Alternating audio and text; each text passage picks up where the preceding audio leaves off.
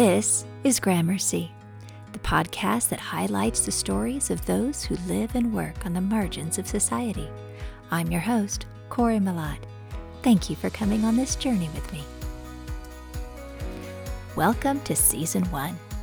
This season highlights the stories of immigrants and refugees from all around the world, as well as some organizations that work with and for these beautiful people. My guest today will melt your heart. He did mine. He is such a kind, humble, gentle, soft spoken, caring person. His name is Idris Siat, and he is from Kenya. He is on the path to one day achieving his dream of becoming an immigration lawyer. Although Idris is from Kenya, his roots are Somali.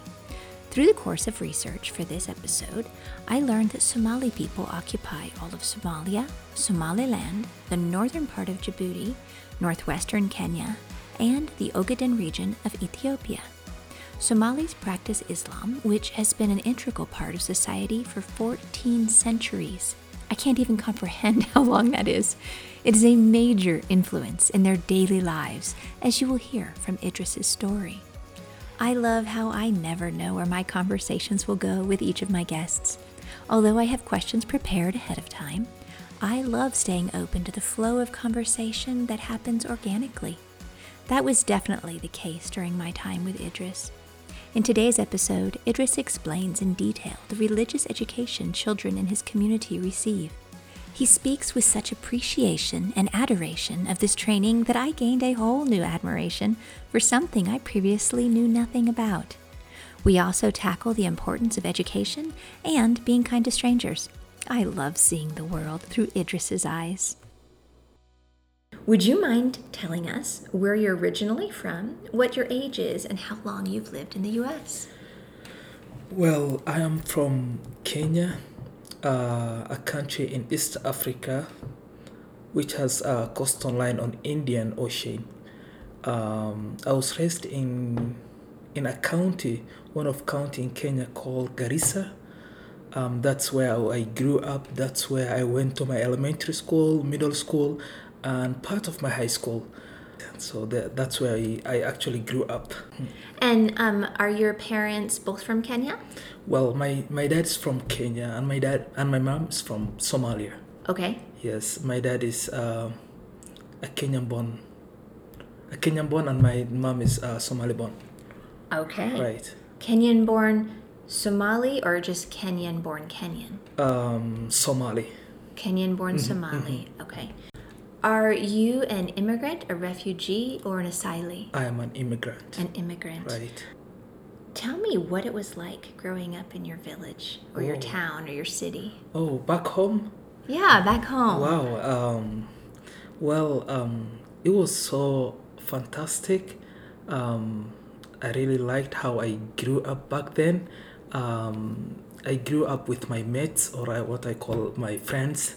Um, um, I mean, I went. I mean, in in where I came from, um, is a, a Muslim-based community, um, not like where I live right now. Um, there was no uh, diversity, if I may say.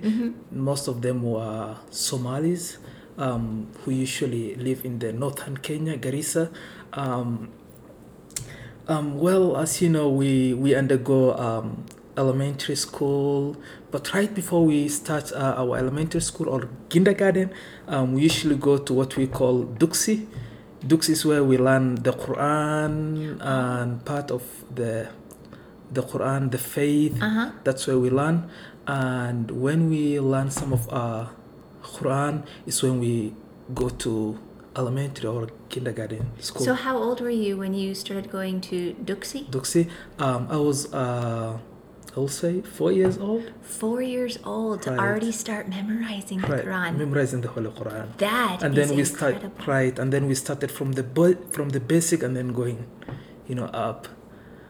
Wow, I'm actually very impressed. I can't imagine four year olds around here sitting still enough to memorize and then a holy book on top of that. Of course, going to church and you know memorizing the Holy Bible. Mm-hmm. You know, Wow. it's very rare. I. I'm already in awe of you. Um, so, from what I remember from another gentleman I interviewed, he said that the Quran is in Arabic, correct? yes. the so you have to memorize the Quran in, in Arabic. Arabic. Yeah, the Quran is written in Arabic, and you know that's how we memorize. It's never written in in, in any other language. You know, yeah, you know, Wow. when we say when we talk about translation, is that when they translate in other languages. You know, Quran was revealed in Arabic, hmm so and that's how I was taught in Arabic, never in my first language. What is your first language and how many languages do you speak? Well, my first language is Somali. uh huh. Uh, my second language is Swahili, and well, I will, I will say my second language are you know Swahili and English. Swahili and English. Yes, that's what they taught me in school. And so you went to learn the Holy Quran at four years old, not knowing any Arabic. No, no. So you have to learn Yeah, a new I mean, language in right. order to memorize the right, Quran. right.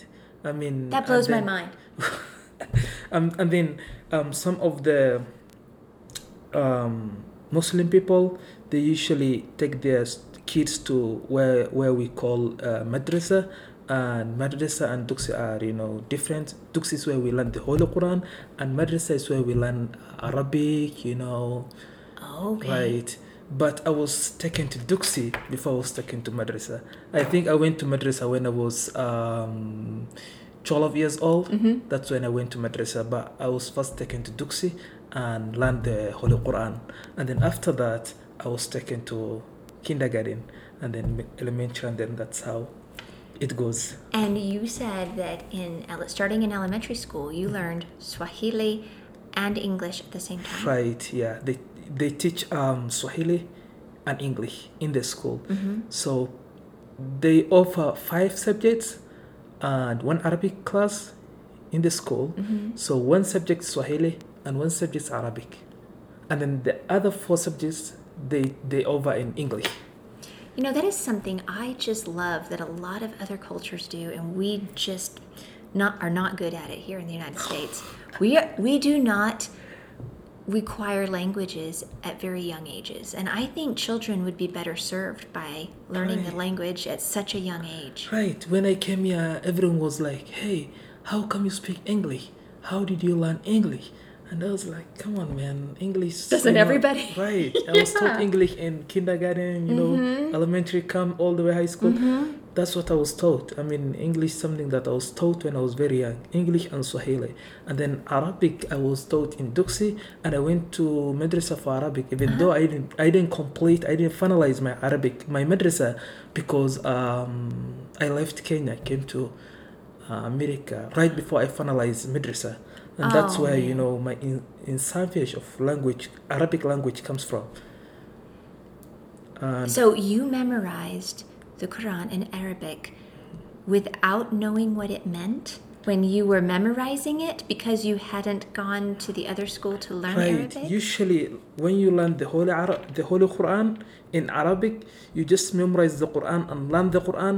After that, you go to madrasa, and then they will teach you the meaning of the Quran. Incredible. That's how. Yes, that's how it goes. They will teach you the meaning of the Quran.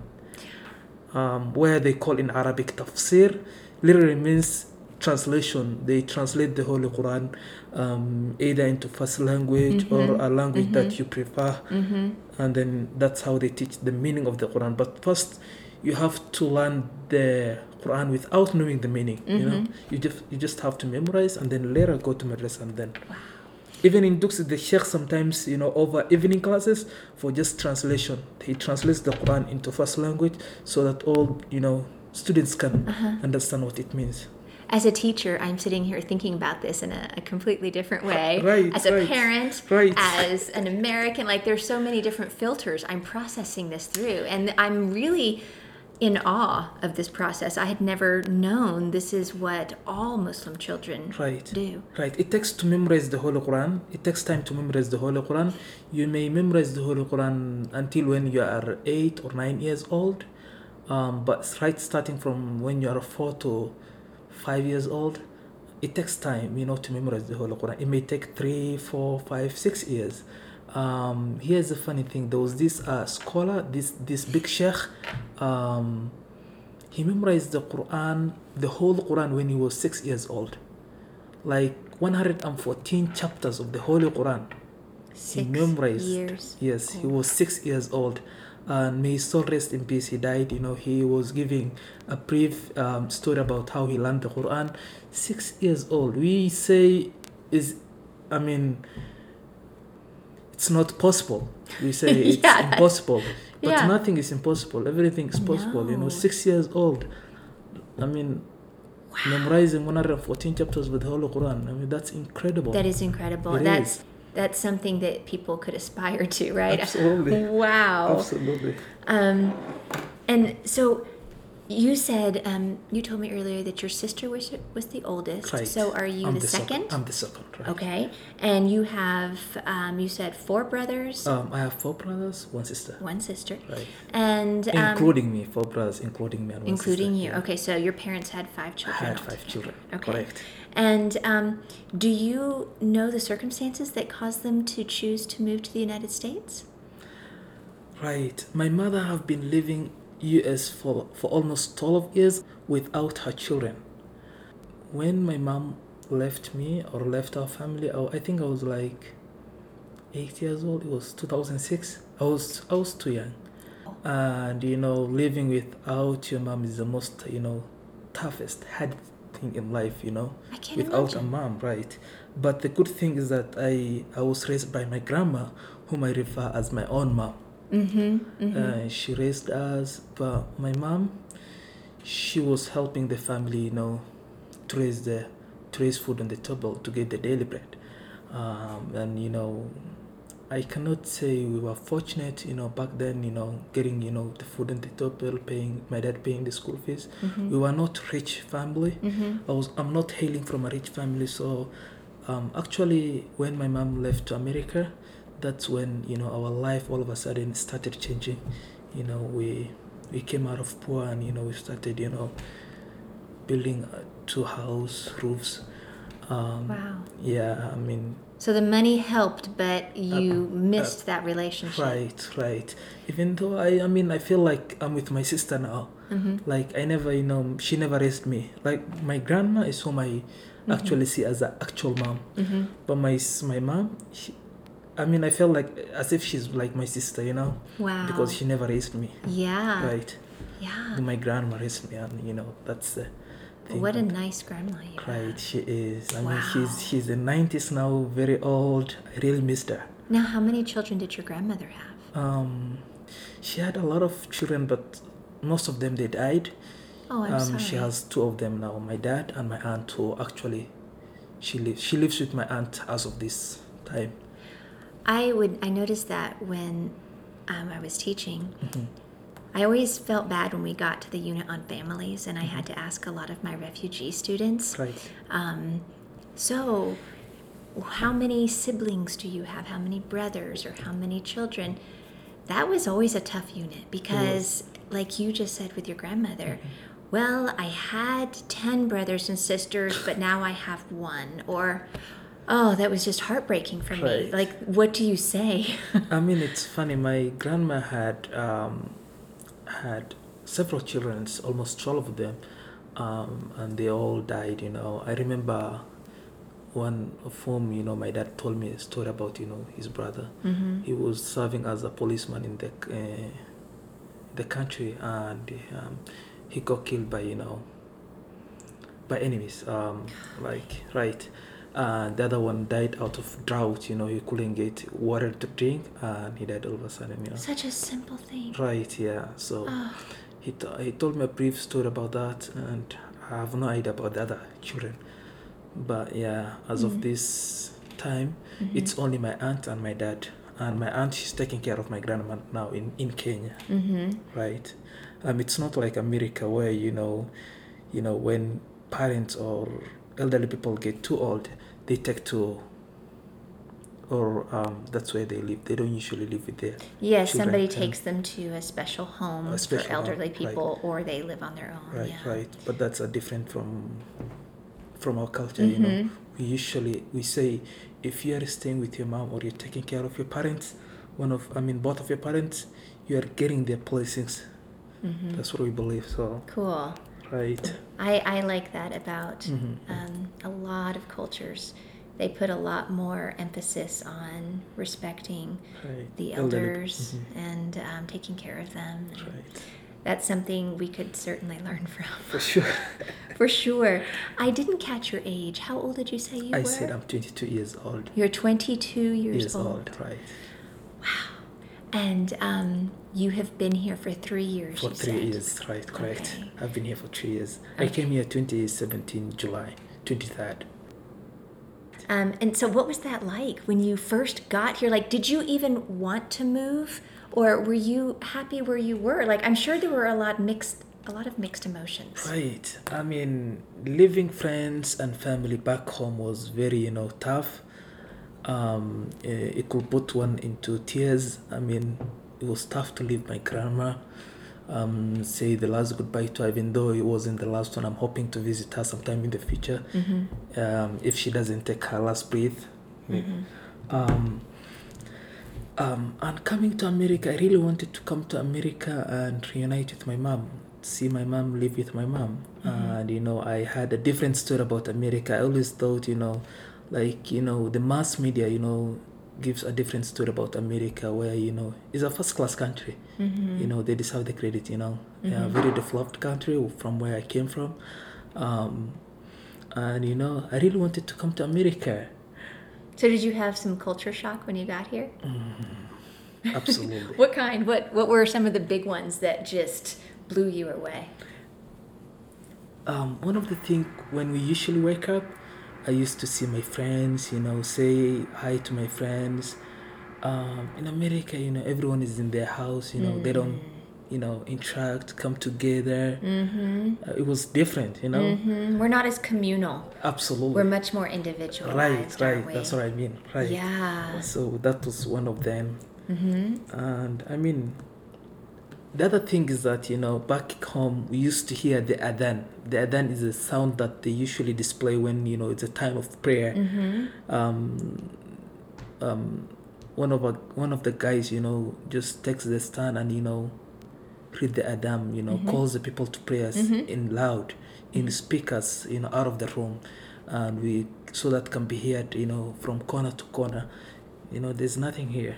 That know. must be weird being Right. used to hearing that for 18 years 18 and then all of a sudden, Sudden you can't there's a sa- you're missing a major sound a from major your life. sound, right? You are sleeping at the middle of the night, and all of a sudden you hear the first Adhan, which you know, you know, calls for prayer, Uh-huh. or when it's almost the morning time, you know, the Fajr, the the Fajr prayers. You know, you can when you are in a in a in a sound sleep, you hear the Adhan. But here, mm, no, you know, yeah, that's Mm-hmm. the that's the things that I've I've really missed it. You know that we yeah, don't that's have like a here. rhythm of of life, rhythm of days. Absolutely. That's got to be really hard. Right, and then they pray five times a day. hmm Mhm, Five times a day. Mm. Right. So, when you were moving to the United States, did you have an idea in your mind of what it was going to be like? You had seen American TV, you had these ideas of when I move to America, I'm going to do X, Y, and Z. Was it that way? Right. Um, my first dream was when I come to America. Um, I will imagine that you know I've imagined that you know I will have a um, a good life. You know, I mean a white collar job.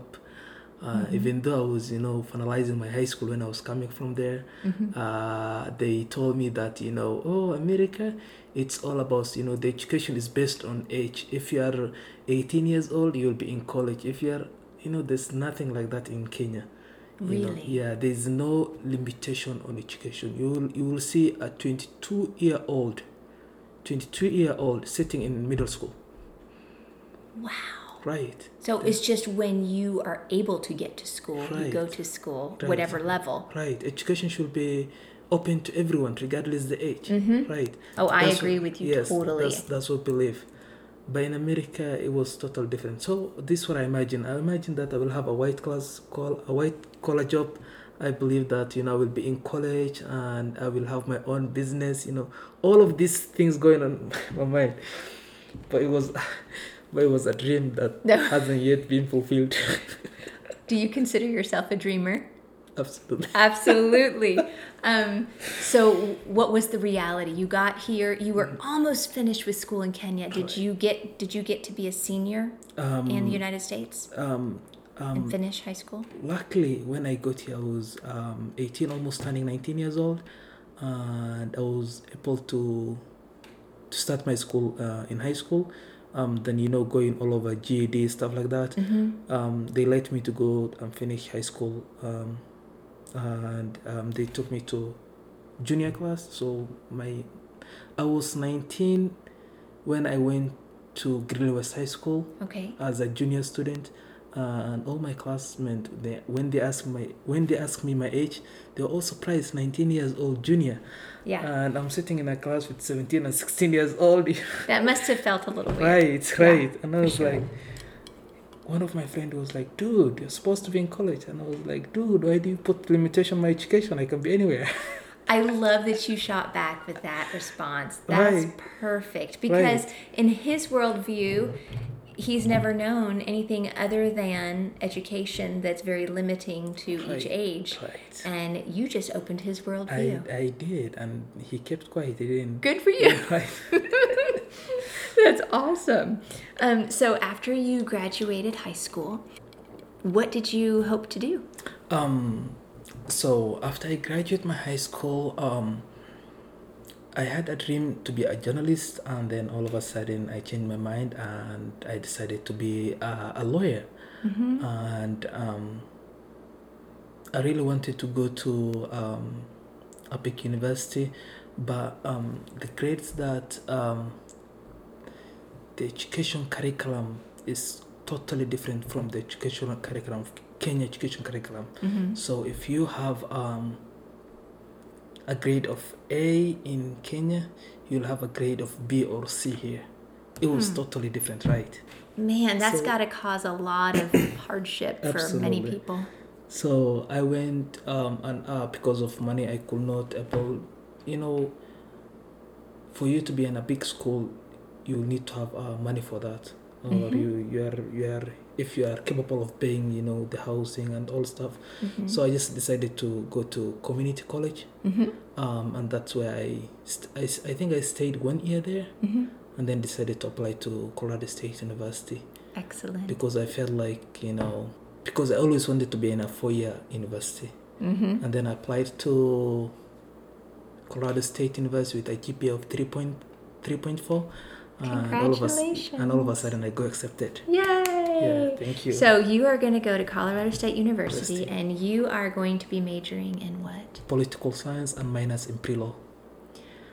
Wow, you have some wonderful dreams. I do. I really can't wait to I- watch you achieve those dreams. I hope my dreams becomes valid in the near future. and I've read some of what you wrote when before you thought you wanted to be a journalist. Right. And you've you've had some I wrote articles published in the Greeley Tribune. Mm-hmm. Tribune. I did write before I got to college. I did that. Uh, I wrote that article. I co- I contributed that article to the to, to the Tribune right before I got to college. Mm-hmm. And you know, I was shocked. You know, I was mad about what's going on in the country. You know, students. You know, children getting shot, uh, getting shot in, in schools. You know, You should be. We should all be mad about that. right and you know minority group you know getting mistreated Mm-hmm. with their own people you know people they live with you know i was shocked and i had to come and i had to speak up you know Good. when you have a voice like i like what you're doing right now because you're mm-hmm. trying to be a voice for the voiceless people Yes. and that's what i believe personally i decided to be a voice for those people who cannot stand up and talk I know? am so glad you Right. did. Do you mind if I link to your article in our show notes so more people can Oh, read it? sure of course Excellent. Today's podcast is brought to you by the Immigrant and Refugee Center of Northern Colorado, making Northern Colorado a home for all who live here. Whatever circumstances brought you to Northern Colorado, we are so glad you're here now. IRC NOCO is here to help you find your way. We want to be the doorway through which cross cultural sharing and experiences occur. Whether you are new to this area or you are a part of the receiving community, we want to be your resource for information and services related to moving our community forward together. Through information sharing, dialogue, and events where we can all come together as one, we are investing into our shared prosperity. Empower, connect, advocate. Learn more at www.ircnoco.org.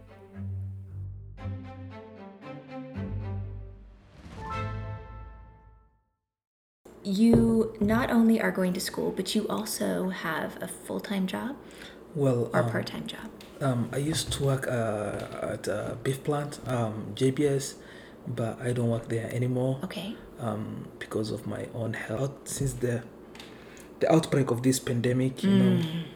JBS was- a hotspot for, for this pandemic, and then Yes, all of a sudden I decided to to stay at home.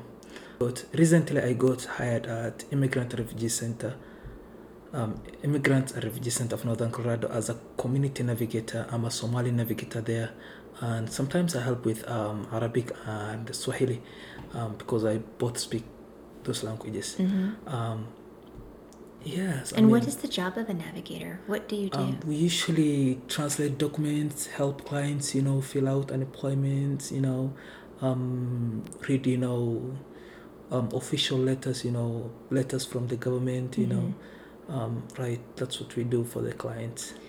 Did you know that a job like that existed when you Mm, moved here? Were you right. excited to find something never- like that? I never thought, I never thought about it. Like, I never thought I would be doing something like that, yeah. right, until I finish my school. But Isn't it nice to be able to use what comes naturally and easy to you, your gift of languages, absolutely, to help other Right. people? right. I think that's pretty awesome. It is awesome. It is. I mean, and then you get interacted with people from the community. You know, you grow and learn. You know, more things. hmm Like I never knew how to file unemployment until lately. You know, the only thing that we cannot do is you know legal stuff. I would like to thank Colin.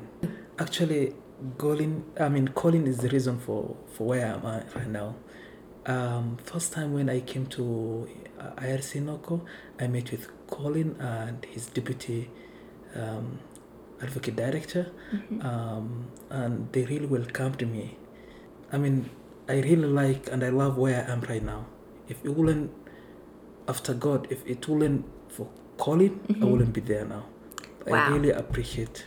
I mean, Colin took me from grass to grace, from zero to hero. Thank you, Colin. That is awesome. I am so glad that you were able to give a shout out to Colin. Yes, he deserves it. It's awesome when somebody brings you to a place that you never imagined you'd be before. It we all need people like that in our lives. What's Mm-hmm. been the best part about living here, and what's been the hardest part about living here? The best part of living here is um, I got into a diverse, diverse community. Mm. I met different people. I met Hispanic people. I met Americans. I met you know people from Congo. Mm-hmm. Um, I met from people almost you know. I met people from all walks of life. You know, um, I loved about the diversity. You know, getting you know knowing to each other. That's what I, I liked most about here. Mm-hmm. And then what I liked here is you know, it's a land of opportunity. You can if you do not you know if you can't raise food on the table, you have the opportunity to find a job, Yes. right? Was there not much opportunity in Kenya? In Kenya, there was a lack of, you know, lack of, you know, um, opportunity, mm-hmm. right? There was an opportunity, there was an employment, lack of employment. Mm-hmm. So you will, you will, you will see, you know, um, a graduate, you know, someone who has PhD, you know, without job, literally can't put food on the table. That's so disheartening. Right, right. I mean, that's that's one thing you know I love about where I am right now. You know, everyone should be should have you know the basic the basic need. I agree with you. Right. We should all get to start at the same place. That would be wonderful if we could. We're just two idealists sitting here uh, talking about what would be wonderful if everything was equal. Imagine that. Absolutely. but it's funny, someone who has, I mean, someone who went to school, who graduated from, you know, universities, PhDs, staying at home without, you know, job. I mean, it's it's it's very unfortunate, you know. It's It. I imagine that that And, you creates a lot of depression. It creates a lot of frustration. It Like, why try? Why use all my gifts towards this PhD Absolutely. because I can't do anything with if it? I can do anything. Right. Ah, and then you have spent, you know, your parents, you know, tried their level best, you know, to pay for your school fees. You can't pay back, you know. Mm, It's, I mean, it's a heavy burden. right. Yeah. It's So- heavy burden indeed. Is there a hard part about living here? It sounds like you're very optimistic. So I'm. I don't think you might see any hard parts. I think you see everything through rose-colored glasses. Have you heard that expression? Absolutely. Okay, good. Um, you seem to me to be a, a very rose-colored. Every the glass is half full all the time. Is that true? I mean, absolutely, absolutely. I mean, the hardest part of living in United States that um, my mom recently got um, um, knee surgery because she has been working at JBS for a long time since she got here, um, and she had a knee surgery. Um, so um, some time back, my dad couldn't be able, you know, to feed all the kids, you know, Mm-hmm. you know, pay some certain bills, you know, and I had to help him. Um, I started working in a full time job when I was high school in junior year, and you know, it was the hardest time, you know, in my life. You know, I had to come out from work at two in the morning, do my homework, and then get ready for school at seven in the morning. Oh my. That was the hardest part of my life. I would say that's a hardship. Yes, Yeah, it was a that's not an easy way to live, and uh-huh. not many people have to do that. Absolutely, But look So- it, it's just made you stronger. it did. Yeah. It absolutely A did. hundred percent. Um, Since you've been in the U.S., have you ever experienced any racism or discrimination because of your religion or anything? I will say no to that. I never felt that. Mm-hmm. and may God forbid it. May not. It may not. I mean, I hope it doesn't happen. The it doesn't happen in the future. Mm-hmm. Um, but I will say there's a reason. But personally, I didn't feel any reason living I'm here. thankful to Yeah. hear that. Yeah, right. Do you have any thoughts on racism or discrimination that you'd like to share with us that Um, you see that happens in the United States? well, um, there's a lot of race issue going in America currently as we speak right away here. Um, and I will say, you know, we are civilized, we are more educated, we are not living the days of, you know, illiteracy, you know, will rule the country. Mm-hmm. We are more civilized, you know, we are educated people, we shouldn't, you know, I mean, we shouldn't have this, you know, differences based on race, you know, color, ethnicity, religion. I mean, we should all treat, you know, each other with, with respect. Mm-hmm. Um, one thing that you know these days brings differences political ideologies politics you know putting people apart you know i mean political ideologies politics shouldn't you know bring in differences between us you know Mm-hmm. it's i mean america should be like this american interviewing someone from africa Mm-hmm. america should look like that Yes. you see um, but you know when you believe you are you know better than a certain race. This i mean we are all going to the same place. I mean So, are you saying that it's just a mentality, and if we would change our mindset, absolutely. then maybe we could get along better? 100% that's what i'm saying. Mm. right. Yeah, I absolutely love meeting people from different cultures, from different religious backgrounds, from different political Absolutely. ideologies, Right. Mm-hmm. because what you learn from others only helps to help you grow and it helps you to understand people better. You're not telling me I have to do things your way. You're just Right. sharing your ideas with me, right? right And it makes both of us better. It makes me feel like you are taking the time to share yourself with me, and it helps you feel that I'm taking the time to listen. Don't all of us just want to be heard? absolutely Yeah, That's what I maybe mean. that would help eliminate some absolutely discrimination. it would Mm, perfectly it would yeah. Well, in a perfect world, huh? Is there a famous proverb or saying from your country in your language that your grandmother or your parents would say to you on a regular basis growing up? And could you teach us that and what its meaning is? Uh, a proverb. Yes. Um, so there's this um, one proverb. Um, it says in Swahili, it says kidole kimoja hakifunji chawa, which literally means one finger does not break the lice. Like several sticks put um um how should I say this? Several sticks, like a bundle Like of a band sticks, sticks, yeah. and like- that you would use To to like make a fire, or something. Absolutely. Oh, okay. Yes. So they say kidole kimoja hakifunji chawa. One finger does not break. Oh, one finger does not break all those sticks. No You no, have it, to use your five fingers to break it.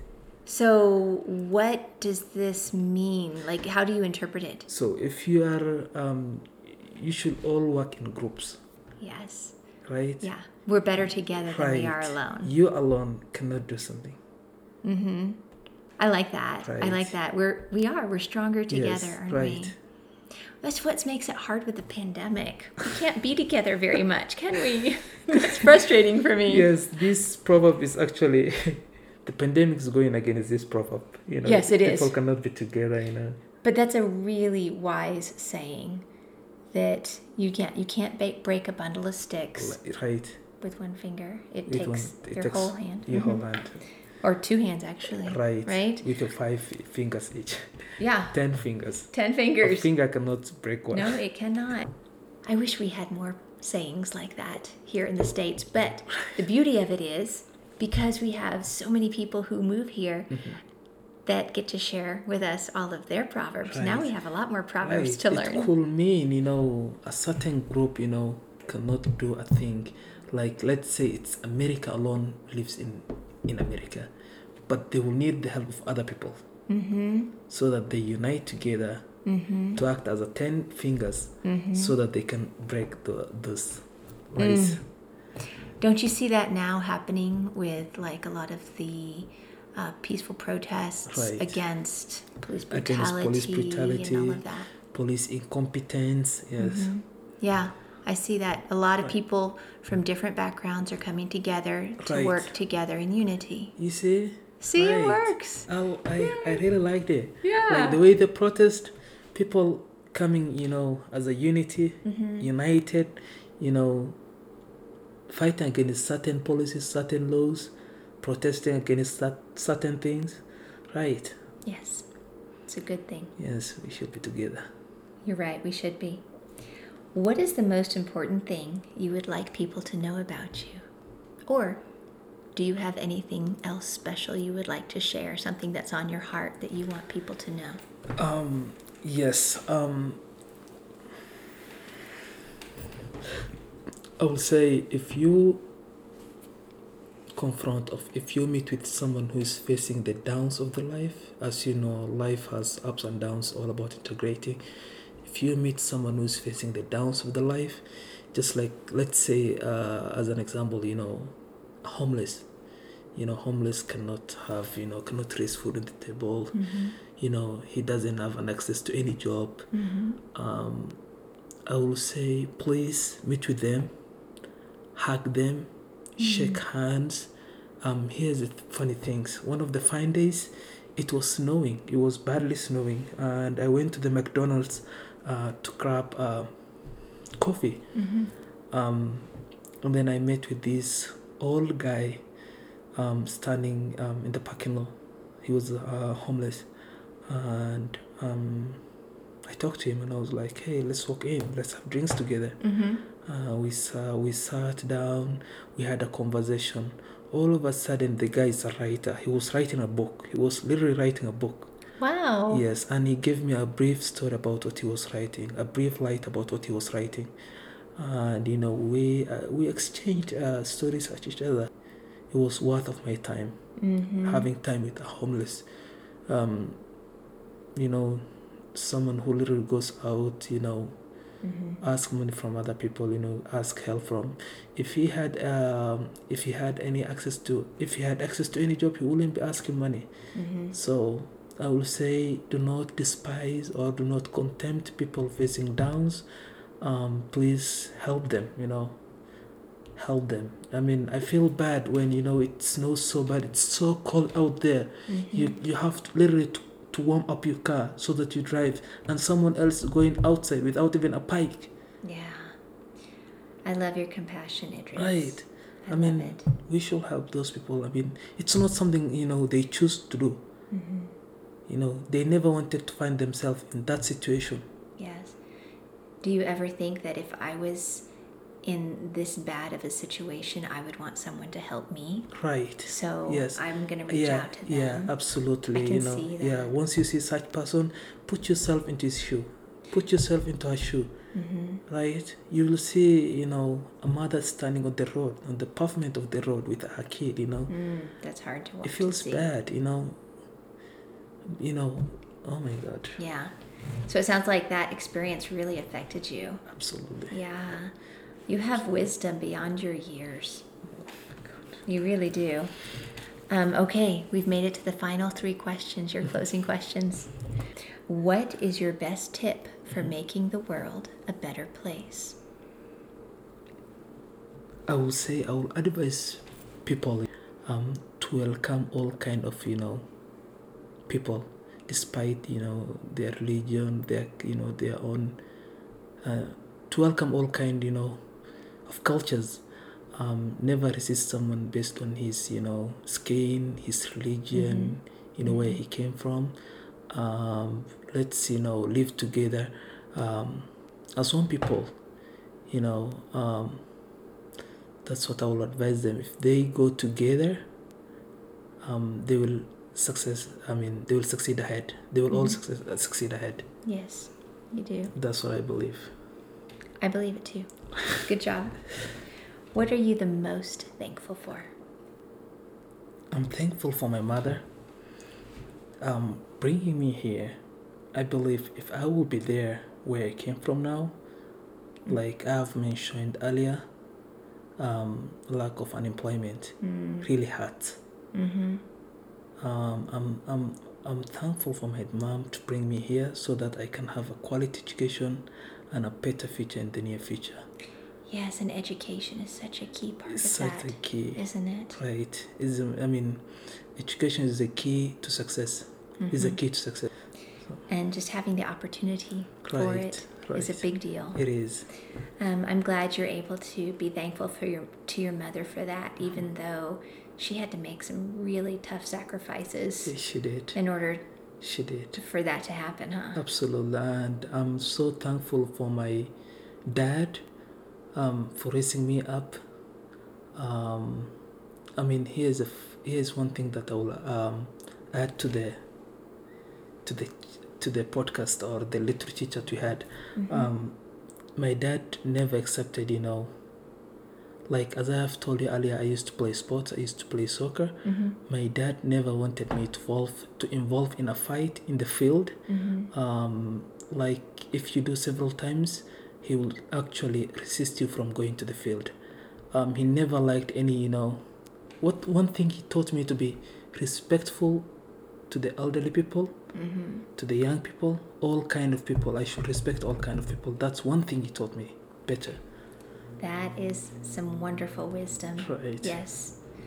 That's really good. That would keep you from fighting on the field, I imagine. absolutely and then my, Even your opponent. Yeah, and my dad always believed in education.